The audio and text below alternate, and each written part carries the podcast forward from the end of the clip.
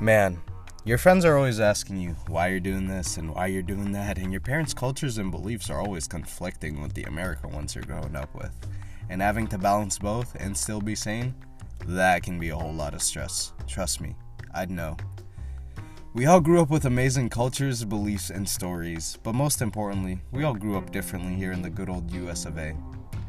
My name's Mohammed Abdurrahman.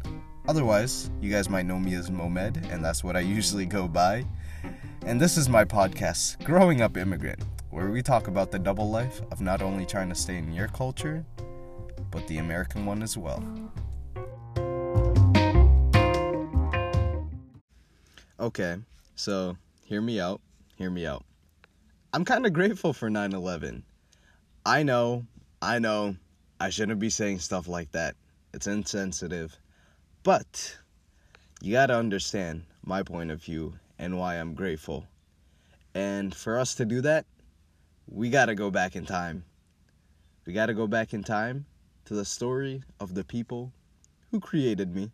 You know, my mom and dad, my Abba and Hooyo, which is uh, Somali for mom and dad, basically. We got to go back in time a pretty long while ago.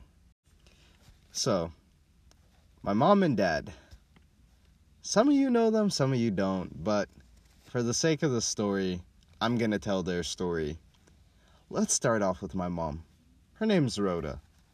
She was born in Somalia, Las Anod, Somalia, which is a city in Somalia.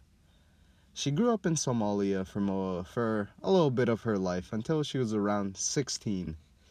She grew up with uh, my grandma, her mom, my uncle, her brother, and literally the rest of the family. So my family is huge. I, aunts, uncles, grandpas, grandmas, great uncles, great aunts, cousins. I have too many to count. I swear to God.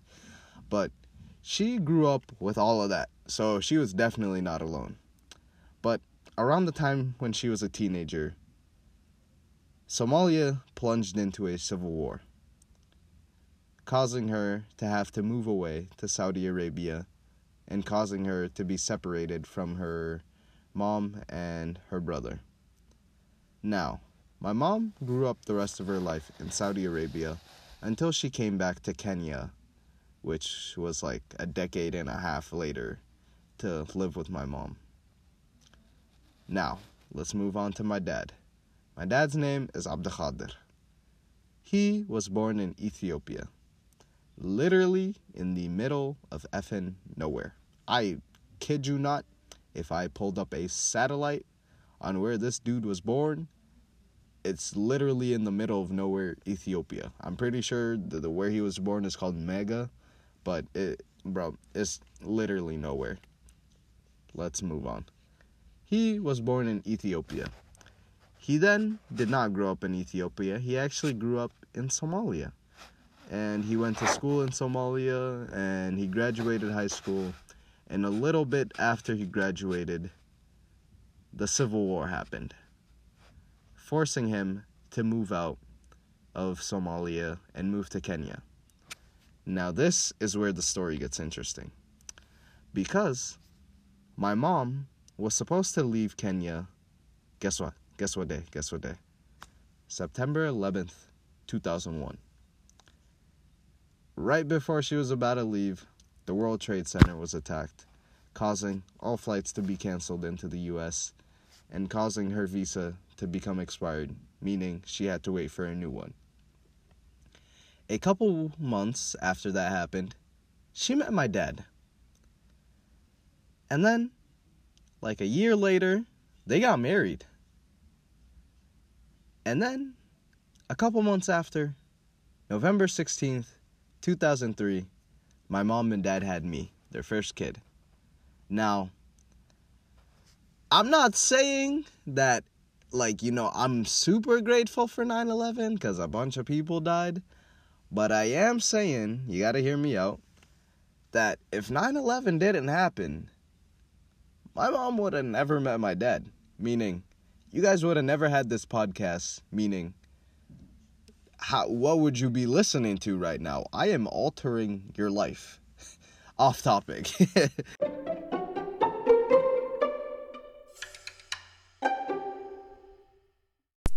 So, like I said, I was born in Kenya. My mom's Somali, my dad's Ethiopian. So, yeah, my family's just generally kind of all over the place, you know? I'm never really alone in East Africa.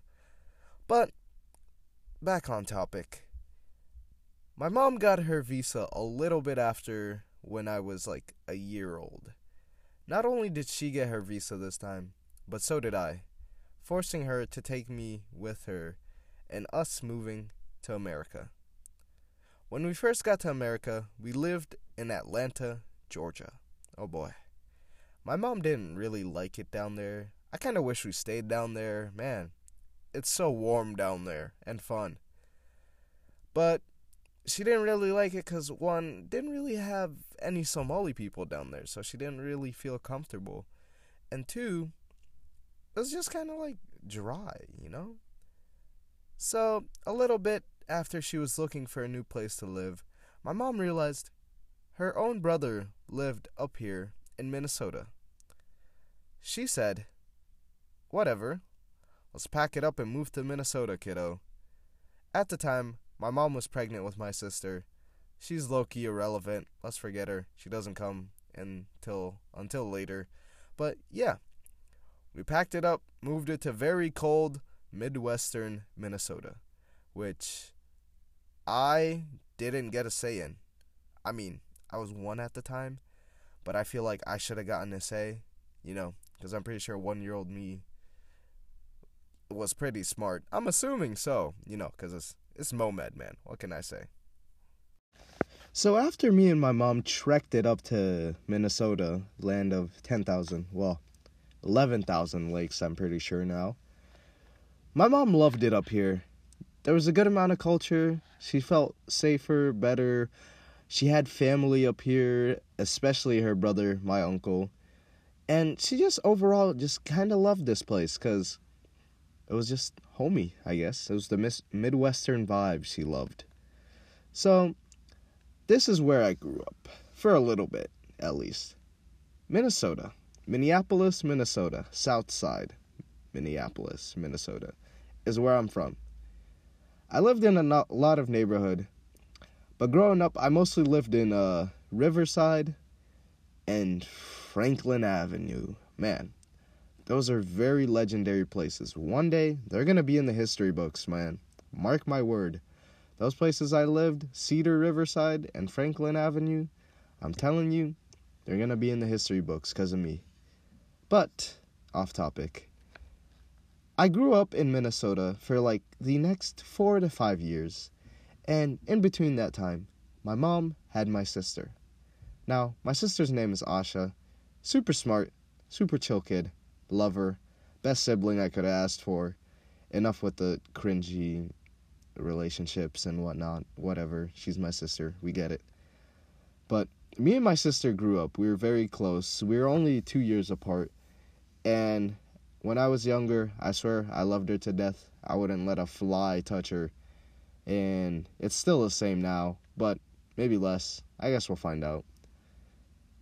But while growing up in Minnesota, even though everybody around us, our family, friends, everything was Somali, our culture was never really taught to us.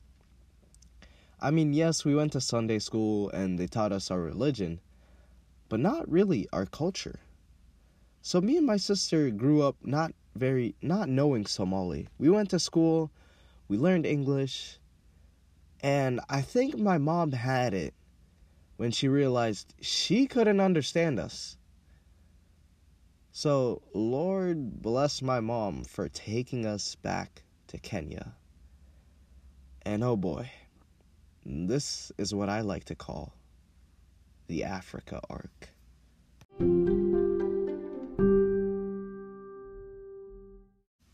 Now, sometime in 2007, my mom brought me and my sister to Kenya.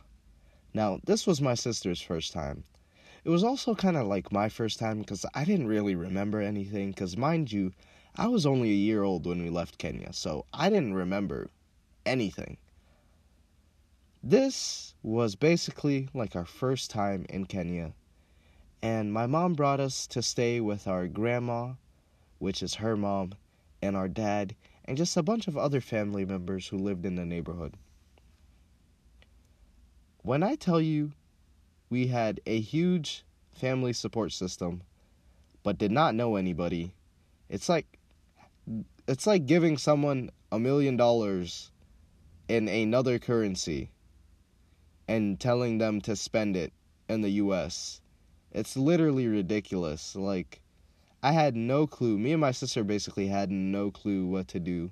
We didn't know Somali, so we couldn't really speak. We didn't know Oromo, which is the language they speak in Ethiopia. We didn't know Swahili. We only knew like English, and we didn't know it that well because we were kids. So we kind of just sat there. I remember my first month in Kenya. So vividly, it was crazy. When I tell you it was crazy, bro, it was crazy. Trust. We sat inside the entire month. I know, it goes stupid. But but we literally stayed inside because we, we we weren't nobody wanted to let us out because we didn't know anything we weren't like smart enough at the time, I was still developing my uh, famous common sense, which is a very good characteristic of mine, I'd like to say. My sibling, not so much. Okay, guys, so I just spent the past four minutes recording in my closet saying amazing stuff. Amazing, amazing. You know, I was like so proud of myself while talking. And all for it to not have been recording. The audio did not pick up, so this is very frustrating. But I'm to say it all again. So, we're to fast forward a little bit because if you guys want me to talk about my Kenya stories and my adventures, I'm to have to do an entire different episode, and it's probably to be like 45 minutes long. I'm to be honest. There's too many stories I can tell and too many adventures. So if you guys really want to hear my Kenya stories, leave a comment. Tell me at school. Tell me you want to hear a new episode where it's talk about what I what happened in Kenya and what I did in Kenya. But we're gonna fast forward. So from 2010, when my mom brought us, to 2013, so about three and a half years later, almost, we went back to Minnesota. Now, Kenya was different. It was it was interesting. We did a whole lot of stuff. I we became religious. We became cultural. We learned Somali and Swahili. We were fluent. We learned a little bit of Arabic. We knew a little bit of English. So going back to Minnesota was interesting. This is where I'd like to say the culture crash begins. Because not only did I have to pick up a new culture, I had to keep my old culture as well, which became super difficult and stressful. And I had to stay sane. Yeah, that was going to be a lot needed out of me. So, I learned so much in Minnesota throughout the years. I learned to, you know, have fun. I learned to literally not stand too long at a water fountain because you're drinking. One, two, three, go. I wanted to punch that kid, man. I was like, let me drink my water, bruh. So I learned so much new etiquette and that things weren't the same as Africa. I had to be a bit more, I guess, like strict to myself. I had to be more controlled. In Africa, you could just basically just do a lot of things and nobody would really care because it's not their business. But here in Minnesota, it's like everybody wants a piece of your beeswax and it's just annoying. That's what I'm going to say. So, growing up in Kenya was way more fun than growing up here in Minnesota. I will 100% say that. Even though I got my behind whooped at school every day, you know, discipline, I still liked Kenya more than Minnesota. And still having to pick up these two cultures and balance them both at the same time and still be sane became a lot. And it became so stressful. And over the years I've dealt with racism, I've dealt with stereotypes, I've dealt with ignorant people. So ignorant, it just, it literally stings every nerve in your body, and you just want to chillax. You just don't want to do anything. But the thing is, having a different culture makes you a target, it makes you stand out. And to some people, standing out or sticking out like a sore thumb is not a good thing. But in my book, your differences, my differences, makes us who we are. It makes us special. It makes us the people we are today. And without our differences, there wouldn't be no interesting people whatsoever. So I say, let's look at our skin color. Let's look at our culture. Let's look at our religion. Let's look at our history. This makes us the people we are today, and make and it's just way better than just ignoring all of it. So, this is what I'm going to talk about throughout my podcast. Growing up immigrant. The struggles you had to deal with. The differences you started to maybe hate, but now you love so much you would never let them go. Growing Up Immigrant is my podcast, and I can't wait to introduce you guys to so many new people.